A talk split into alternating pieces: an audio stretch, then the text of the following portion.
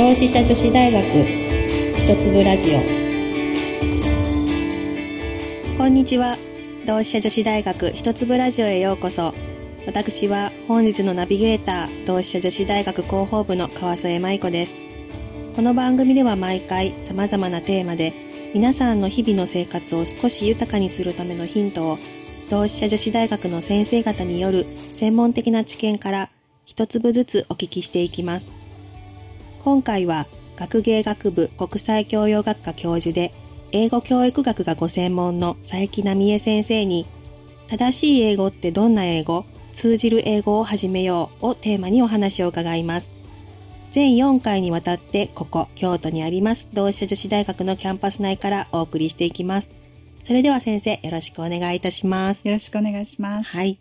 えっと、今回からよんかいにわたって先生にお話をお伺いしていくんですが、あの先生のご紹介、英語教育学ということで、こちらのご専門領域のお話、少しあのご紹介もいただいてもよろしいでしょうか。はい、あの私の専門は英語教育、まあ、全般なんですけれども、はい、特に今興味を持って研究しているのが、はい、えー、英語教育をまあ受ける側の学習者の性格ですとか、はい、うん、特にシャイネスとか、うん、自信とか自己効力感とか、うん、そういうものと、えー、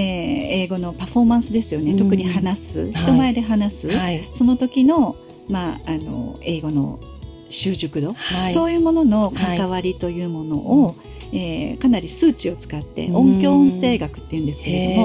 も、あの音の波形だとか、はい、えーまあ、心拍数とか、えー、そういうものとの関わりで、えー、どんな風にそれを訓練すれば、はい、シャイネスが低くなって、まずシャイな性格が抑えられて、えー、上手にパフォーマンスできるようになるかとかいう、そういうところをちょっと調べたりしています、えー、あ, ありがとうございます。もうまさに今回からあのお話をお聞きしていきたい、あの私たちがこう通じる英語を始めていくため の, あのいろいろあの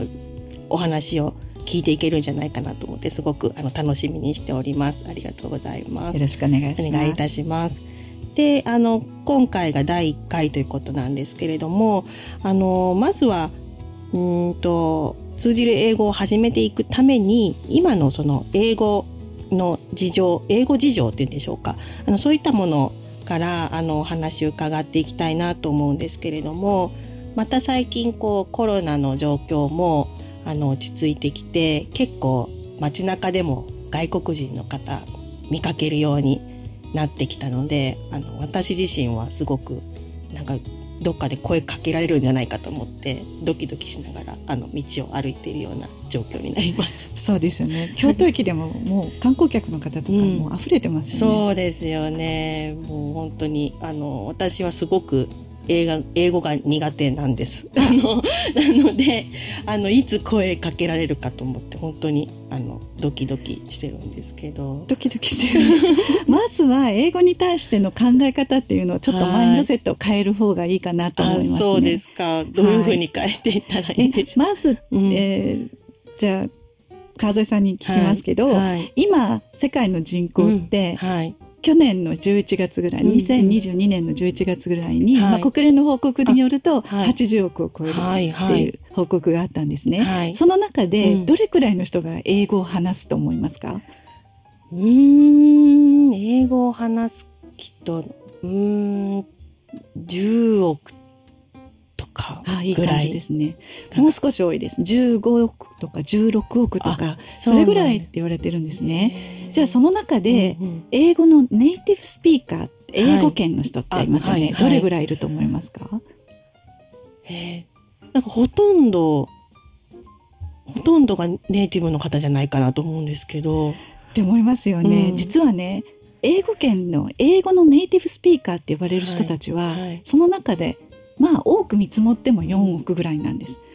え そ, それぐらいなんですね。でその大半がさんおくぐらいがアメリカに住んでるんですけども、はい、うんうん、その後のいちおくぐらいをイギリスだとか、はい、カナダだとか、はい、うん、オセアニアのオーストラリア、ニュージーランドだとか、えーえー、そういうところがまあ占めてるんですけれども、たかがよんおくにんぐらいの、うんうん、たかがって言って多いですけども、うん、よんおくにんぐらいの人たちがネイティブスピーカーと言われて、はい、でも世界の中で見ると、うん、つまりはネイティブスピーカーじゃなくっても、うん、英語をなんとか実用レベルで使おうとしたり、うん、私たちみたいに学校で英語を長い時間学んで使えるようになろうって思ってる人たちがその大半を占めてるっていうことなんですね。まあ、単純に計算してもごにんかろくにんにひとりの割合で世界には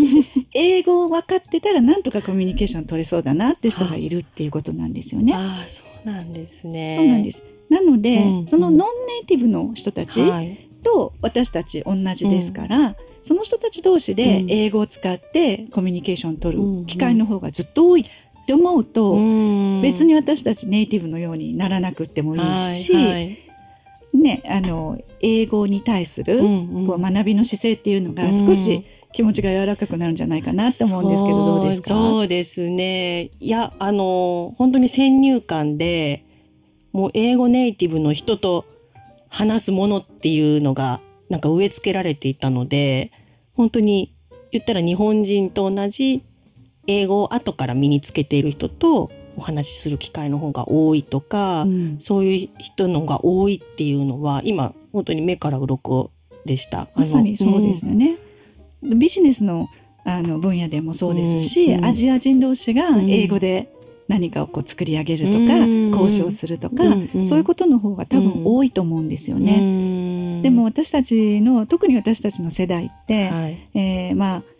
英語のモデルとなる人たちがネイティブスピーカーで、はい、その人たちの シーディー だったり、はい、ディーブイディー だったり、うんまあ、カセットテープだったり、うんまあ、そういうので勉強してきた世代でもあるので、うんうんまあ、モデルとする英語と、うん、私たちが目標とする英語っていうのがなんかこう混同されてるようなところがあって、うん、実はモデルはネイティブスピーカーでもいいけれども、はい、私たちの目標はあくまでも通じる英語、通じる、うん、コミュニケーションができる英語っていうふうにちょっと分けて考えるといいかなと思います。なるほど。なるほど。でね、うん、多分英語と日本語発音もたくさん違うところがあるので、はい、そういうところが気になりだすと、うん、ちょっと躊躇してしまったり、うんうんうん、それからまあ苦手意識を持ってしまったり、うん、で学校ではしっかりと細かいところまで文法っていうのを学んで、うん、テストを繰り返して、はい、頭に入ってるかなっていうような、うん、そういう経験をしながら学んできたので、えーえー、どうしても正しいか間違ってるかっていうところで英語を考えがちなんですよね。はい、でも何が正しいかって考えると、はい、今の時代は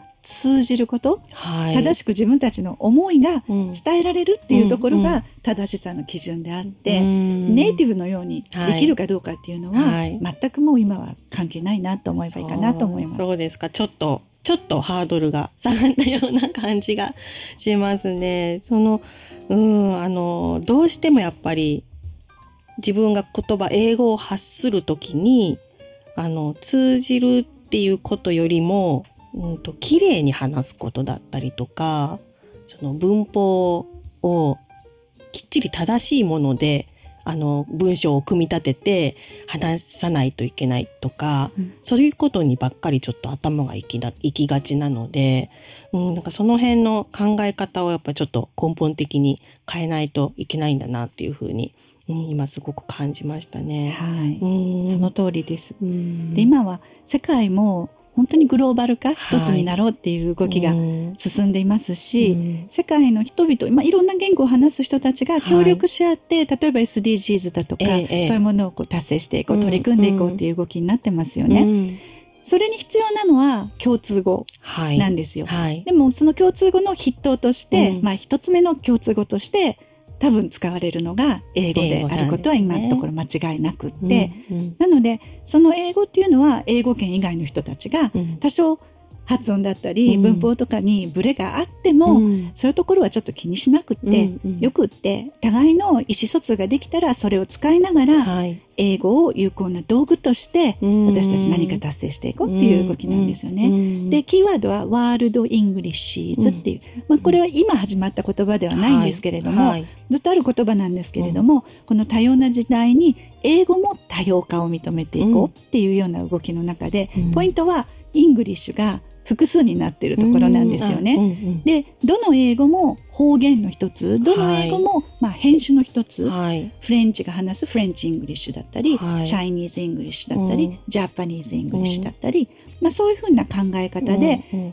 まあ英語を話す私たちの日本人の英語も方言の一つっていうふうに捉えていこう。うんうん、なので堂々と話せばいいなっていう動きが出てきています。えーえーでそれが日本の、まあ、検定教科書ですよね、はい、公立の中学校なんかで使っている教科書なんかにも、うん、そういう意思が現れてますし、うん、日本人ならば日本人の文化を英語で伝えるために、うん、英語に合わせるんじゃなくて、うん、例えば日本人の名前っていうのは、うん、えー、ラストネーム、はい、名字が先に来ますよね、はい、で名字が先に来る形のまんま英語で、うん、My name is、うん佐伯奈美恵というような形で自己紹介をするテキストも、うんうん、検定教科書でね、はい、ありますし、でアジア人の、うんえー、留学生と日本人が英語でコミュニケーションを取るようなシーンがたくさん出てくるし、うんうんうん、アジア人だけじゃなくて、はい、英語圏じゃない人の、うん、が登場人物になっているケースっていうのがとっても多いんですよね、うん、で